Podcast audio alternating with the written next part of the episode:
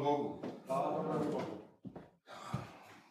To jedna z pierwszych pieśni, właściwie chyba pierwsza, której nauczyłem się po nawróceniu. I kiedy tutaj Darek tak mówił i przekazywał pozdrowienia, ja też wam chcę przekazać pozdrowienia od naszego zboru w Żorach przede wszystkim, ale też i od ludzi w więzieniu, gdzie też byłem wczoraj. E, wiecie, w styczniu będzie, gdzieś w okolicach 10 stycznia, będzie 27 lat, kiedy tam jeżdżę do więzienia, do Jastrzębia Zdroju. I nie mówię wam dlatego, żeby się pochwalić, że 27 lat jeżdżę do więzienia, ale z tą świadomością mówię, że Boża łaska sprawiła. Wiecie, każdy rok to Boża łaska. Ja najlepiej wiem, ile razy mi się nie chciało. Ja najlepiej wiem, ile razy e, powiedziałem, że już mam dość tej służby, kiedy kolejna jakaś osoba upadła, ktoś, z kim zaprzyjaźniłem się. Wiecie, tam wczoraj było, tak przychodzi teraz w granicach 20 ludzi. Nigdy tak nie, nie przychodziło. Był czas, że przychodziłem i był, była jedna osoba, albo nie było nikogo. I posiedziałem w pustej sali, pograłem na gitarze, pośpiewałem Bogu na chwałę i wychodziłem. I Dlatego mówię, ja nie chwalę się. chwalę mojego Boga, który wiele lat temu wierzę, że powołał mnie do tej służby. Kiedy nawróciłem się krótko po, po nawróceniu, miałem sen w więzieniu, że stoję w więziennej celi i w tej celi rośnie zboże, piękny, złoty łan zboża. I on był taki równiutki. Ja, ja w tym śnie dziwiłem się, mówię, jak w celi może rosnąć zboże. Jeszcze takie ładne, taki piękny prostokąt, wiecie, jakby od linijki. I ja stałem z kosą przed tym łanem zboża i zrozumiałem to jednoznacznie. I staram się być temu wierny, a Bóg mi pomaga. Chwała Panu Bogu. Wiecie, kiedyś kolejna osoba upadła i wziąłem tą gitarę, jak tak mówię, w przenośni. Ta gitara ważyła z 300 kg wtedy. Tak mi się nie chciało. Tak miałem dość wszystkiego. I stanąłem pod bramą, zadzwoniłem, otworzył mi bramowy i mówi, ile pan tu już lat jeździ? Ja mówię, nie wiem, tak. Nie wiem, nie, nie pamiętam nawet kiedy to było dokładnie. Z pięć, sześć, może z siedem lat temu. Ja mówię, no tyle, a tyle lat. Tak kiwa głową. No i co, po co pan tu jeździ? Nawrócił się ktoś w ogóle? Ja mówię, wie pan, nie wiem. A w sercu, no on mnie teraz dobije, wiecie. Takie, taką miałem już niechęć. Jeszcze ten bramowy. I on po chwili mówi, Wie pan co, gdyby nawet jeden się nawrócił, to warto, żeby pan tu jeździł. Ja odszedłem, mówię, chwała Tobie Boże. Bo to nie bramowy, to nie funkcjonariusz mnie pocieszył, ale Bóg mnie pocieszył. Wiecie, i to Jego łaska. Naprawdę. Kiedy człowiek chce i pragnie, pomimo naszych słabości, pomimo tego wszystkiego, co w codziennym naszym życiu jest, bywa i w moim, i w waszym życiu, ale dzięki Bogu da się jeździć 27 lat do więzienia. Chwała Panu Bogu. Chcę podzielić się Słowem Bożym, które na moim sercu już tak od kilku dni. Dzieliłem się też w zborze, może pokrótce, może chcę szerzej dzisiaj tak troszkę, jeżeli Bóg pozwoli, da mądrości. Myślę, że nic nowego również nie powiem.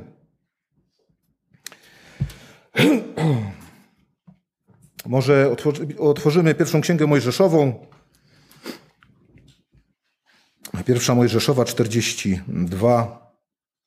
36 werset. Pierwsza Mojżeszowa 42, 36.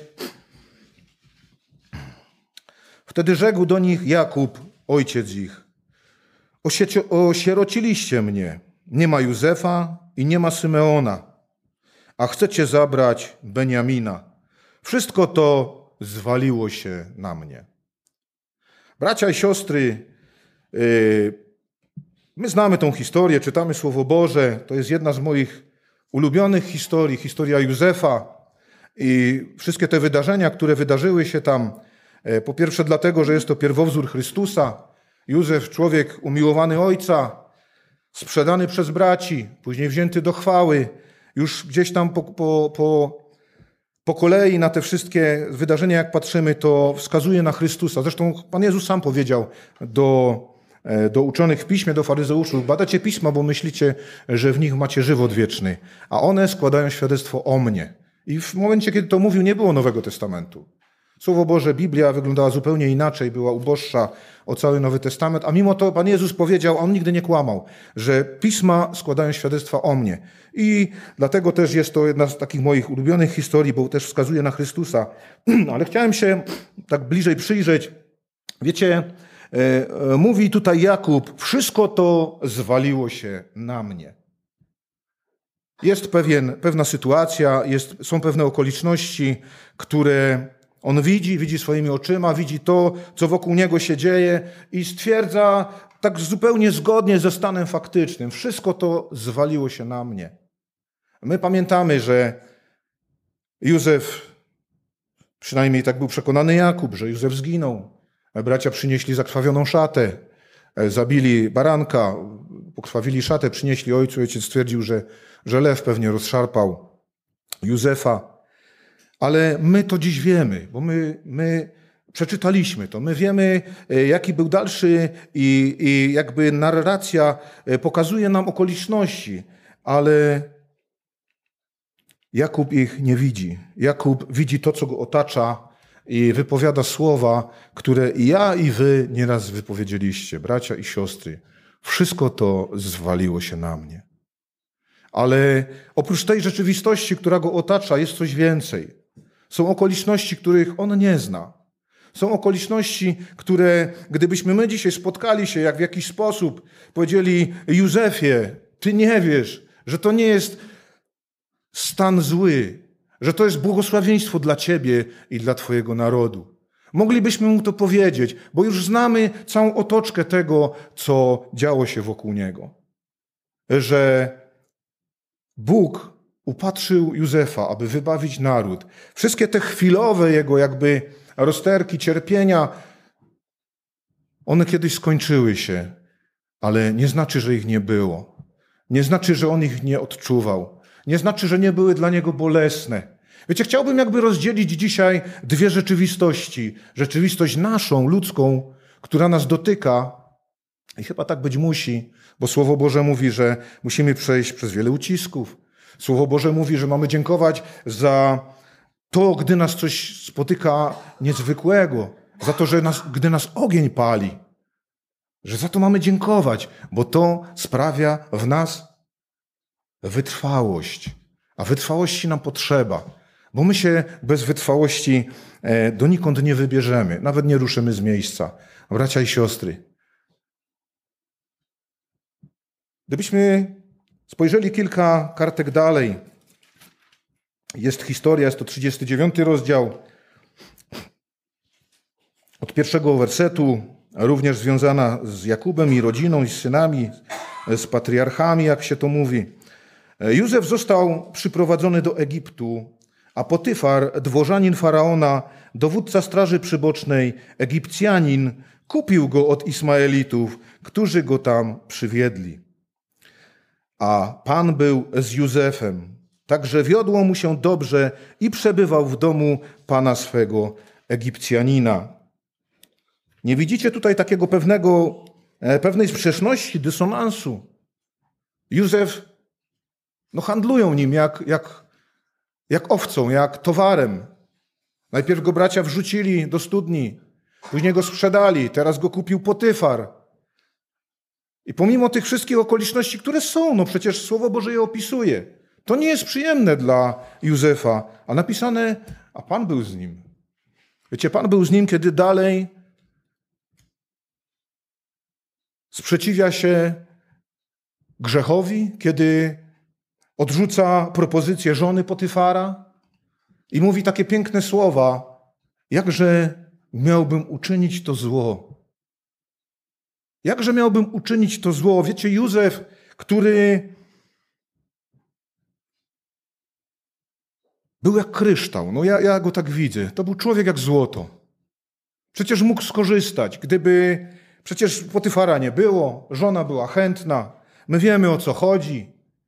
A Józef mówi, jakże mógłbym taką niegodziwość uczynić i tak zgrzeszyć przed moim Bogiem. Człowiek czysty jak kryształ. Nawet kiedy bracia go odrzucili, to wiemy, za co go odrzucili. Za to, że po prostu był sobą, był otwarty. On donosił na braci swoich To takie nieładne słowo, ale nie on donosił nie dlatego, że chciał im na złe, on po prostu taki był. On widział, że nie szanują ojca swego i mówił o tym swojemu ojcu.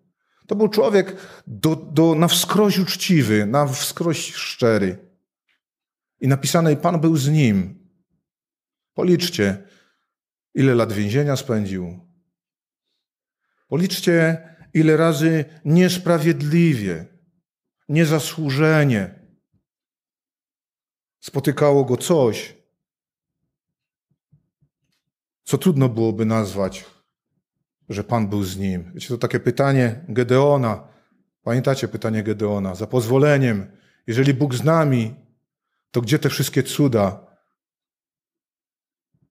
Pamiętacie, jak pytał Gedeon, gdy, kiedy, kiedy anioł przyszedł i, i, i powiedział mu: Bóg z tobą, mężu waleczny. A on w ukryciu tam wytrzepywał e, resztki e, pożywienia, resztki zboża. Mówi za pozwoleniem. Gdyby Pan Bóg, Bóg był z nami. Wiecie, my może nie przyznajemy się dzisiaj, i, ale przychodzą do nas myśli, szczególnie w czas, kiedy jest trudno, kiedy to, co widzimy swoimi oczyma, nie napawa nas jakby nawet nadzieją. I przeżywamy takie rzeczy. I przeżywamy takie rzeczy, kiedy jest tak trudno, kiedy jest tak trudno, że człowiek myśli, że już nie ustoi. Przypomina mi się pewne świadectwo człowieka, kaznodziei, który dużo jeździł i przed kolejnym wyjazdem żona mówi do niego: Wiesz, mężu, czasem jest mi tak ciężko. Już obawiam się, że nie tylko, że upadnę, ale że w ogóle nie dojdę tam. Takie mam obawy. Powiedziała mu to w zaufaniu. I on pojechał, tam gdzieś usługiwał słowem, i podczas modlitwy Bóg podniósł naczynie, i było powiedziane do niego, co, mów, co było do niego, on nie mówił, ale było powiedziane: A gdy wrócisz do swojego domu, powiedz swojej żonie, że w czasie, kiedy ona myśli, że nie tylko, że upadnie, ale że w ogóle nie dojdzie, to ja w tym czasie zbieram z niej najcenniejsze owoce. Gdzie ten człowiek nie znał ani jego, ani jego żony nie widział na oczy. A Bóg użył, żeby tej żonie powiedzieć, że w czasie tej słabości, wiecie, jest taka zależność, albo my żyjemy, albo żyje w nas Chrystus. Możecie się ze mną nie zgodzić. Ale gdy dobrze poczytamy Słowo Boże, to albo żyje swoim życiem i żyje moje ja, i wtedy Pan Jezus jeszcze na krzyżu dla mnie, Albo żyje już we mnie Pan Jezus i wtedy moje ja musi umierać, bo nie da się e, żyć takimi dwoma życiami równolegle. I chcę dziś rozdzielić pewne dwie rzeczywistości, które powinny nam e, dać taki obraz, co ważne, a co nieważne. Wiecie, kiedy obserwuję E, dzisiejsze wydarzenia, swoje życie, życie braci, sióstr, życie ludzi niewierzących. W zasadzie o niewierzących nie mam co mówić, bo ich lęki, obawy są zupełnie uzasadnione. Ale kiedy patrzę czasem na ludzi wierzących, którzy, u których zachwiało się jakby to poczucie, Słowo Boże ma takie dwa pojęcia: ponadczasowy i doczesny ponadczasowe i doczesne. I kiedy widzę, że to wszystko zaczyna się chwiać, wiecie, ja nie od dziś wiem, że wszystko się chwieje. Ja nie od dziś, nie, do, nie dzisiaj to spostrzegłem, że to, co napisane w Słowie Bożym, że wszystko niszczeje przez samo używanie. Mam na myśli to doczesne. Ci, którzy mają żony, jakby ich nie mieli. Cóż ten Paweł pisał? Wiecie, mam żonę, kochaną żonę. Wytrzymuje ze mną tyle lat, wytrzymała. Chwała Panu Bogu. Ale tak naprawdę ja jestem ciągle sam. Nie wiem, czy jestem jakimś wyjątkiem. Zrozumcie mnie dobrze, nie jestem sam. Moja żona jest zawsze przy mnie, kiedy chorowałem, kiedy choruję, kiedy, wiecie, ona jest ze mną jako żona. Ale tak naprawdę są rzeczy, w które ona nie jest w stanie wniknąć. Są rzeczy, jest to moje, e, ten mój taki, e, nie wiem jak to nazwać nawet, moja społeczność z Bogiem. Wiecie, on mnie wszystko, ja mu mogę wszystko powiedzieć.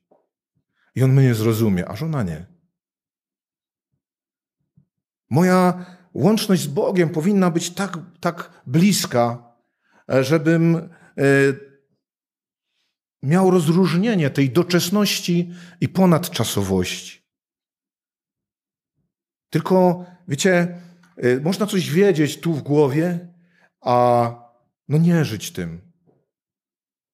Jak spostrzec, czy gdzie ja jestem tak naprawdę? Wiecie, 2 Koryntian 13:6 to jest werset, który obudzicie mnie w środku nocy i powie wam, co tam napisane. Doświadczajcie samych siebie, czy trwacie we wierze. Tam jest test na wiarę dla mnie i dla ciebie. Testem na wiarę nie jest to, że parę lat temu, czy parę dziesiąt lat temu oddałem swoje życie Bogu, nawróciłem się. To nie jest testem. Wiecie, można wjechać na autostradę w kierunku na Legnicę, powiedzmy, ale na pierwszym zjeździe już zjechać z niej. I ciągle myśleć, że dalej jadę do Legnicy. Nam trzeba wytrwałości, nam trzeba wierności, nam trzeba być ukorzenionym nie w tym świecie, który jest doczesny. Wiecie, gdyby to było takie proste, nie byłoby mowy o tym. Nie byłoby tak bardzo w Słowie Bożym rozdzielone te dwie rzeczywistości. Napisane jest, że wszystko, co czasowe, będzie zburzone. Nie będzie tego po prostu. Ziemia, dzieła ludzkie na niej spłoną. I czego będziemy się trzymać, powiedzcie? Kiedy to wszystko, nie wiem, tu można się za słup złapać. Gdyby się zatrzęsła ziemia, nie wiem, ja pracowałem na kopalni, różne rzeczy e, przeżywałem tam. I trzeba było się czasem czegoś złapać, żeby nie spać, żeby, żeby nie poobijać się. Czego się złapać, powiedzcie? Czegoś nietrwałego? Żony? Chwała Bogu za żonę, żona jest i, i dziękować Bogu za żony, za mężów. Ale wiecie, nie da się. Kiedy przychodzi czas i, i wy przeżywaliście, ja przeżywałem, kiedy odchodzili ludzie, umierali i chcieliby może złapać i zabrać kogoś, tam zaciągnąć.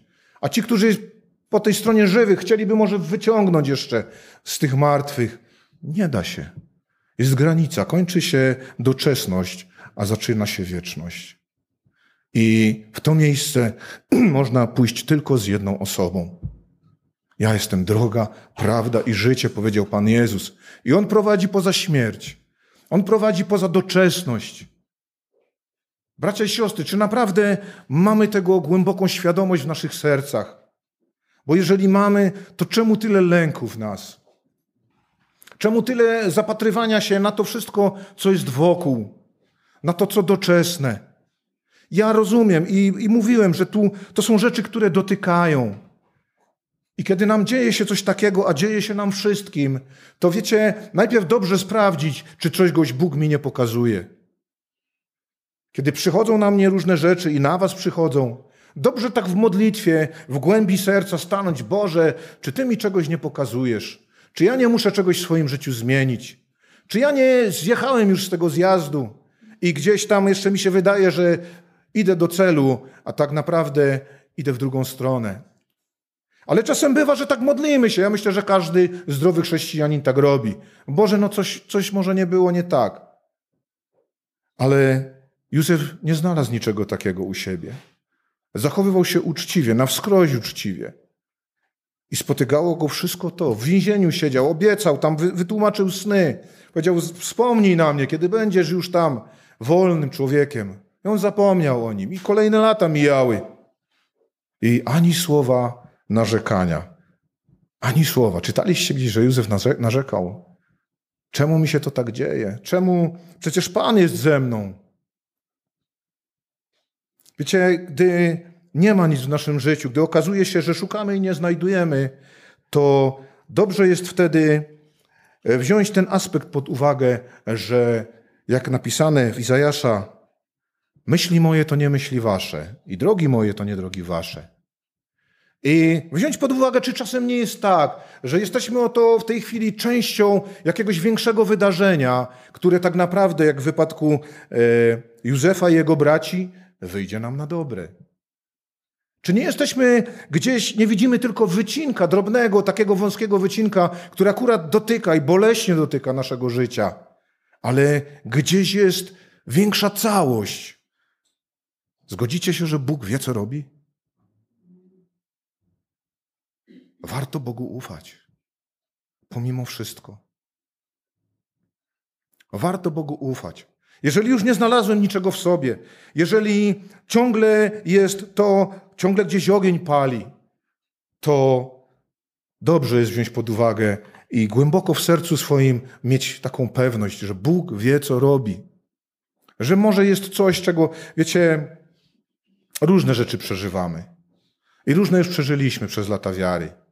I wierzę, że i wy, i ja mógłbym wam wiele świadectw powiedzieć, gdzie wydawało się, że, że coś idzie w naprawdę złą stronę. I nie było, wiecie, nie było możliwości ingerencji w wydarzenia. A później się okazało, że Bóg obrócił to w błogosławieństwo. Przeżywaliście takie rzeczy? Amen? Czy warto wziąć to pod uwagę? Że być może jest to jakaś większa całość, która kiedyś sprawi, że będziemy mówić chwała Tobie Boże. Wiecie, ja e, mógłbym takich świadectw e, wiele powiedzieć, ale myślę, że czasu e, nie starczy. Bracia i siostry, kiedy bywamy w takich okolicznościach, kiedy bywamy w takich przeżyciach,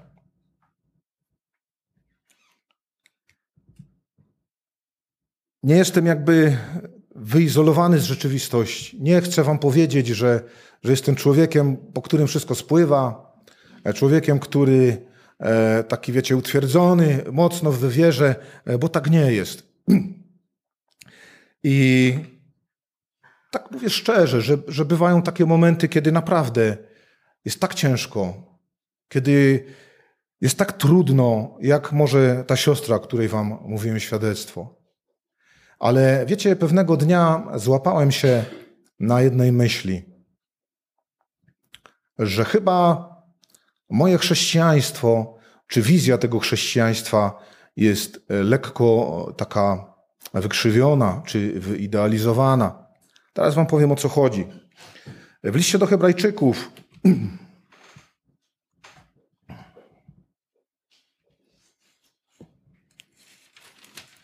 Są napisane takie słowa. Jest to jedenasty rozdział. Od 32 wersetu może przeczytam. I cóż powiem jeszcze? Zabrakłoby mi przecież czasu, gdybym miał opowiadać o Gedeonie, Baraku, Samsonie, Jeftem, Dawidzie i Samuelu i o prorokach którzy przez wiarę podbili królestwa, zaprowadzili sprawiedliwość, otrzymali obietnice, zamknęli paszcze lwom, zgasili moc ognia, uniknęli ostrza miecza, podźwignęli się z niemocy, stali się mężni na wojnie, zmusili do ucieczki obce wojska. Kobiety otrzymały z powrotem swoich zmarłych mężów przez wskrzeszenie. Chwała Bogu. Bracia i siostry, Jakie piękne świadectwa. Wiecie, złapałem się na tym, że jestem łasy na takie świadectwa z happy endem. I chyba w ten sposób przez jakiś okres czasu zbudowałem sobie wizję chrześcijaństwa. Świadectwa, wiecie, kto ich nie zna? Żenia Poliszczuk, znacie nazwisko? Wiele lat leżała na jednym boku. Dziewczyna, która potrafiła tak cierpiąc, kiedy ją spytali, co u niej, ona mówi: Chwała, sława Bogu za wse.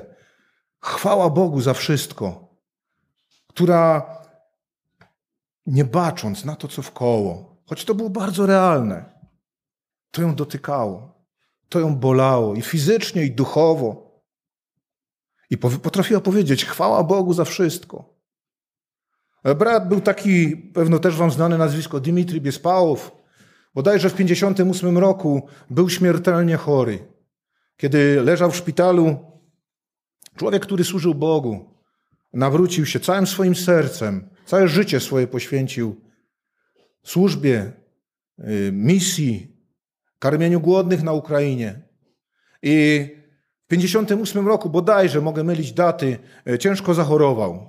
Był tak bardzo chory, że kawałki wnętrzności e, wychodziły z niego, kiedy, e, kiedy szedł do ubikacji. I dokładnie wiedział, że nie przeżyje. Lekarze mu powiedzieli, nie masz szans, nie ma, wiecie, to te lata, nie było po prostu ratunku. I kiedy opowiadał to wydarzenie, kiedy przez okna szpitalne patrzył na grzeszników, którzy grają w piłkę, palą papierosy, grzeszą dalej, robią wszystko to, co świat zwykł robić, cieszą się zdrowiem.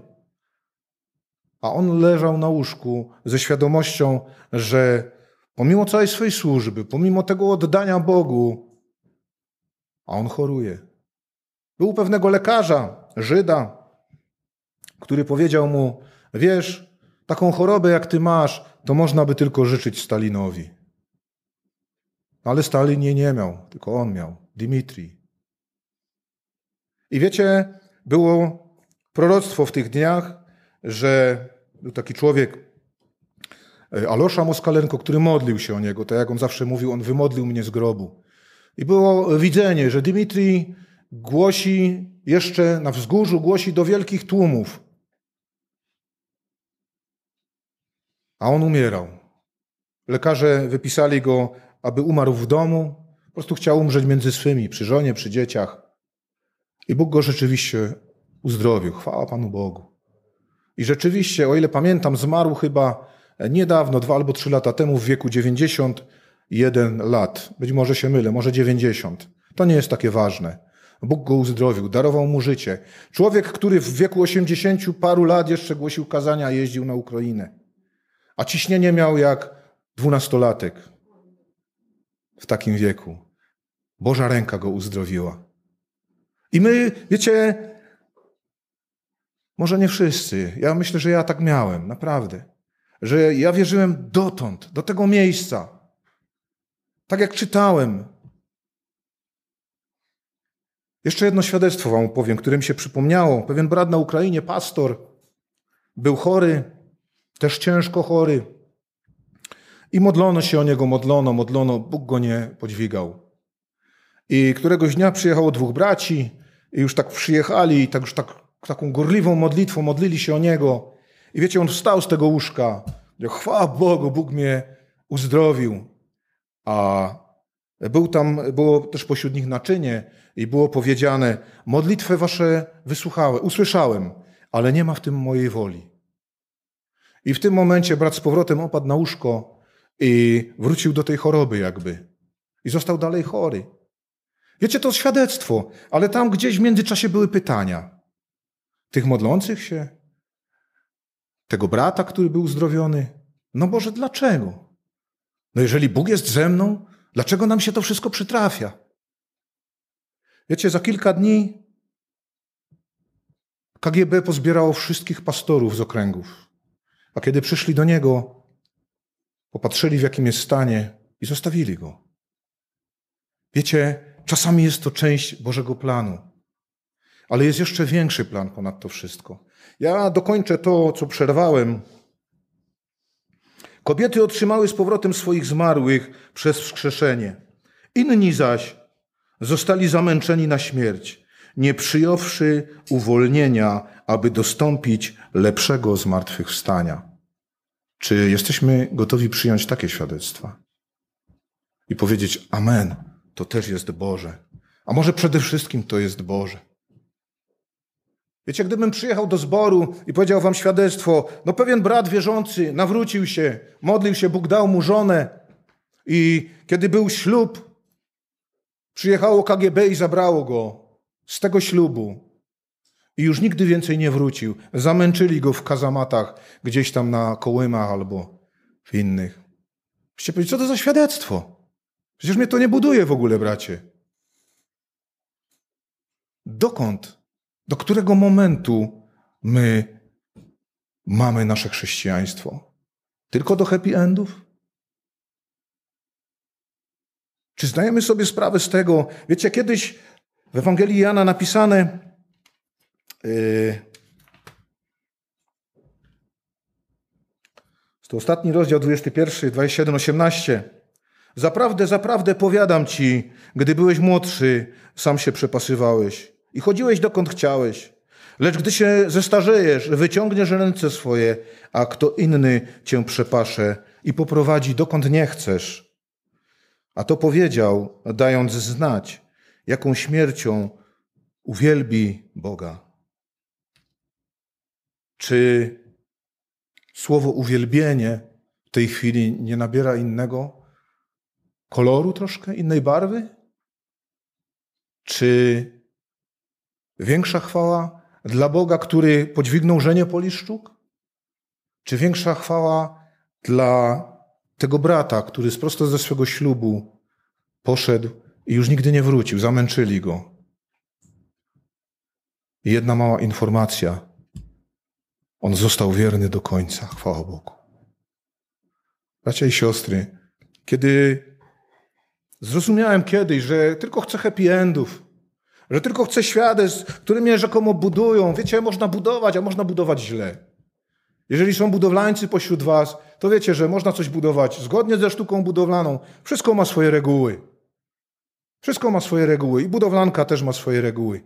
I czasami trzeba coś zburzyć.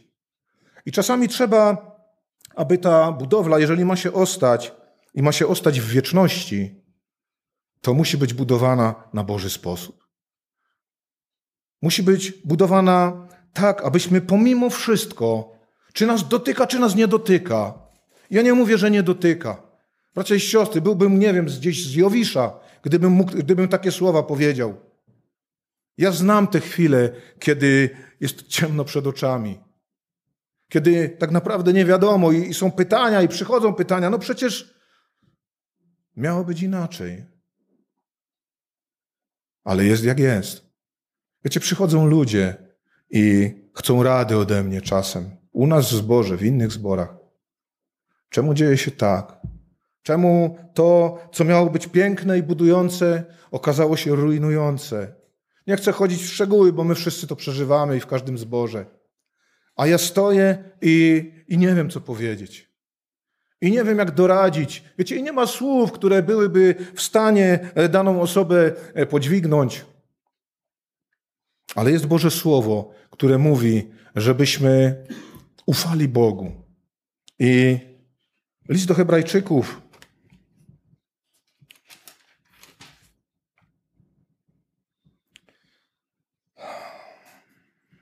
Cztery od szesnaście. Dlatego nie upadamy na duchu, bo choć zewnętrzny nasz człowiek niszczeje, to jednak ten nasz wewnętrzny odnawia się z każdym dniem albowiem nieznaczny, chwilowy ucisk przynosi nam przeogromną obfitość wiekuistej chwały. Nam, którzy nie patrzymy na to, co widzialne, ale na to, co niewidzialne. Albowiem to, co widzialne, jest doczesne, a to, co niewidzialne, jest wieczne.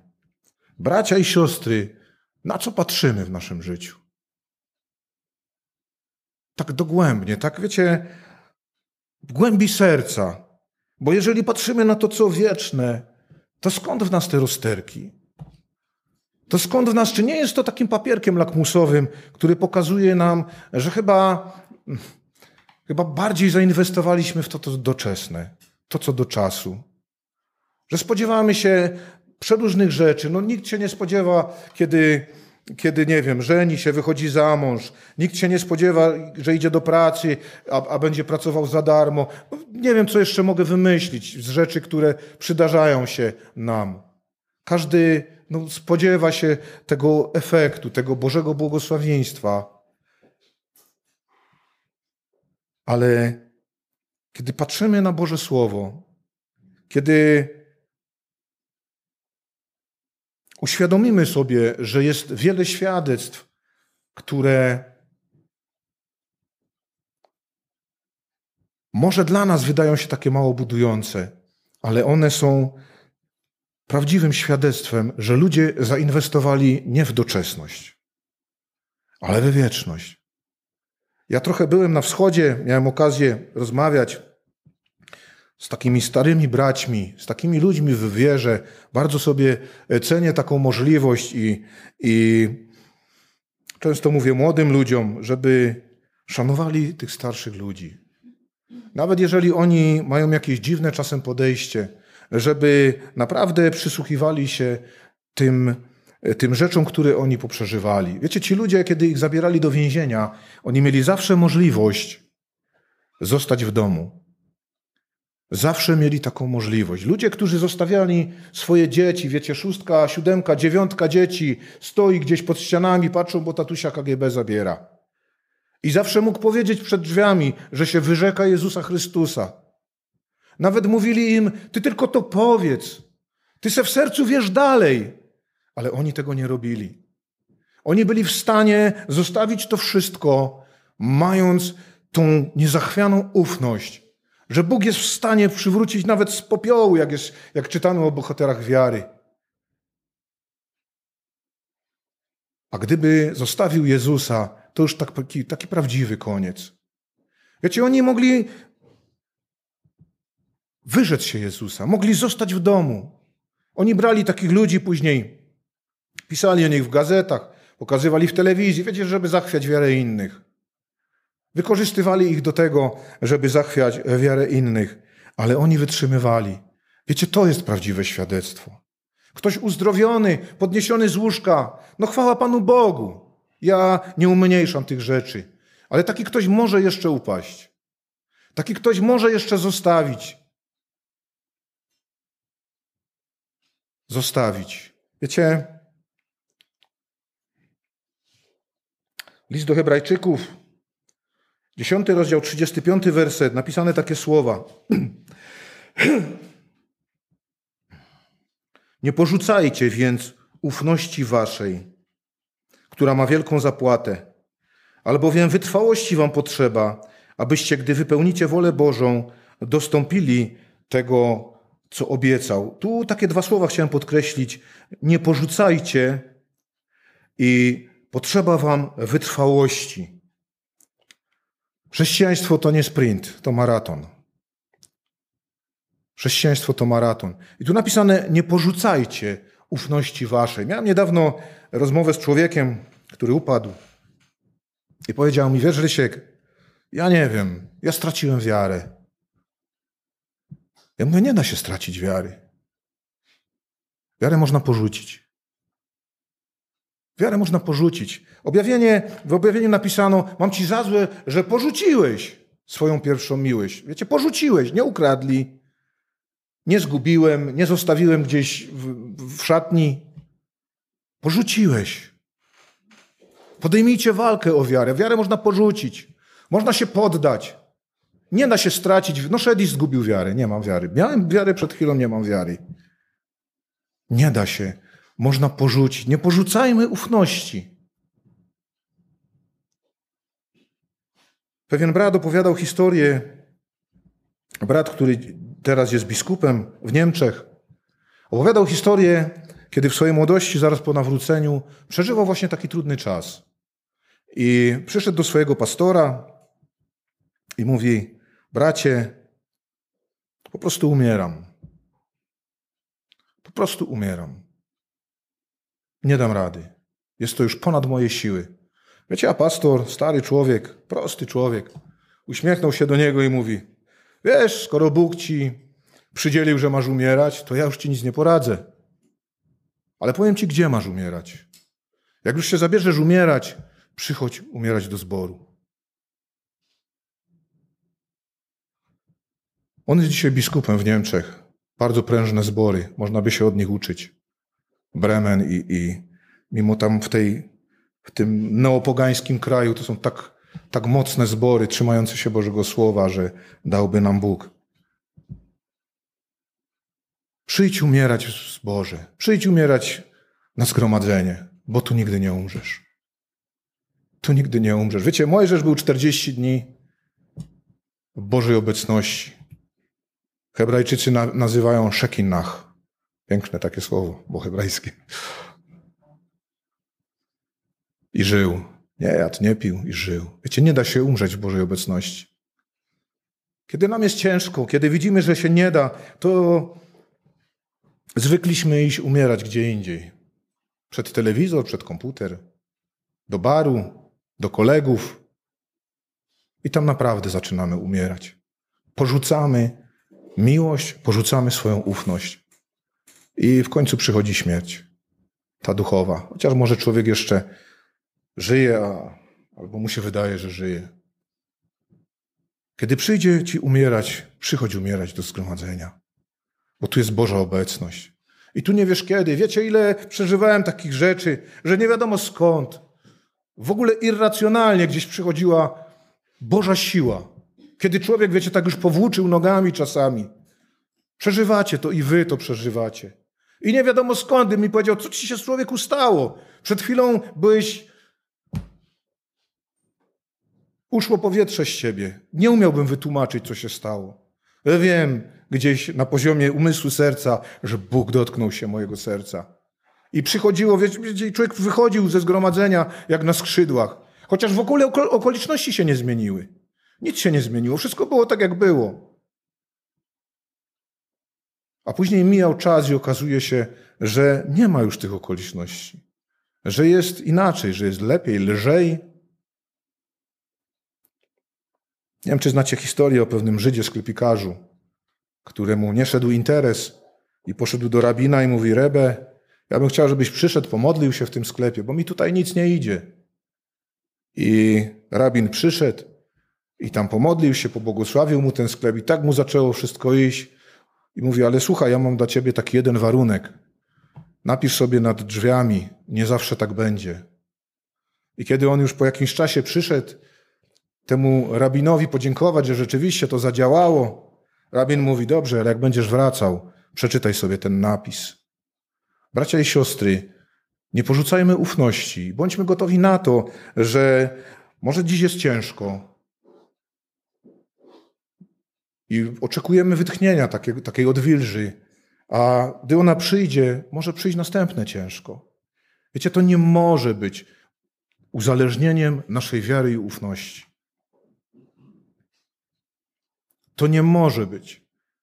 Nie możemy od tego uzależniać tej drogi, za którą idziemy, którą idziemy za Jezusem.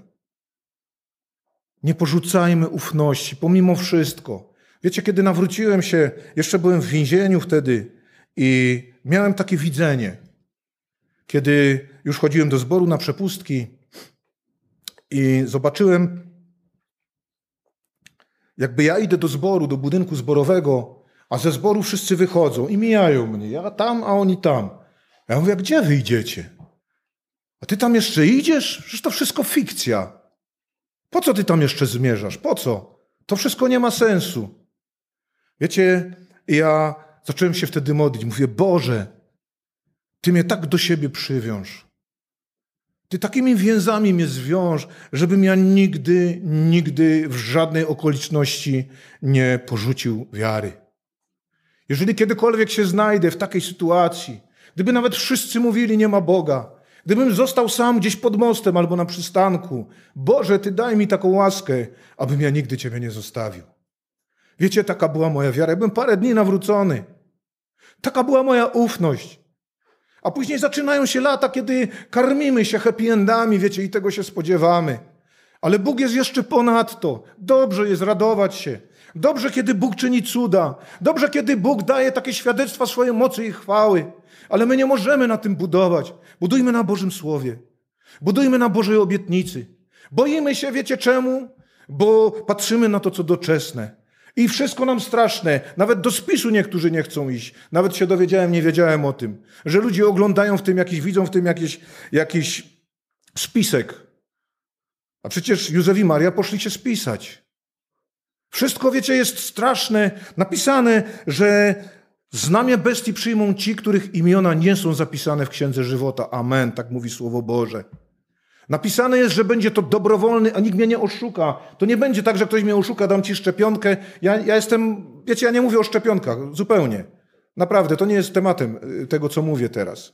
Mówię o lęku, który nas jakoś przeszywa, bo inwestujemy w doczesność i boimy się wszystkiego. A Słowo Boże mówi, a nikt nie wyrwie mnie z Twojej ręki. Nikt mnie nie wyrwie z Bożej ręki, bracia i siostry. List do Rzymian, śpiewamy taką pieśń nawet. Ani śmierć, ani życie, ani aniołowie, ani potęgi niebieskie, ani teraźniejszość, ani przyszłość. Nikt, nic nas nie, nie odłączy od miłości Bożej. Wiecie, nikt na tym, w tym wszechświecie nie jest w stanie wyrwać ciebie i mnie z Bożej ręki poza jedną osobą. Poza mną samym. Kiedy pójdę umierać gdzieś do kina, kiedy pójdę umierać przed muzykę, będę, będę szukał czegoś, co będę myślał, że mnie nakarmi. Wiecie, fast foodem się nie nakarmimy tym duchowym. Przyjdź umierać do zboru. Przyjdź umierać w Bożą obecność. Pośród ludzi, którzy nie są może doskonali, którzy może mają większe problemy niż ty, ale którzy gdzieś głęboko w sercu mają pewność jakąś taką czasami już nawet za mgłą, że Bóg jest z nami. I wyjdziesz i nigdy nie umrzesz. Nie umrzesz w Bożej obecności. Bracia i siostry, czy ja was mogę prosić o to, abyśmy wstali pomodlili się?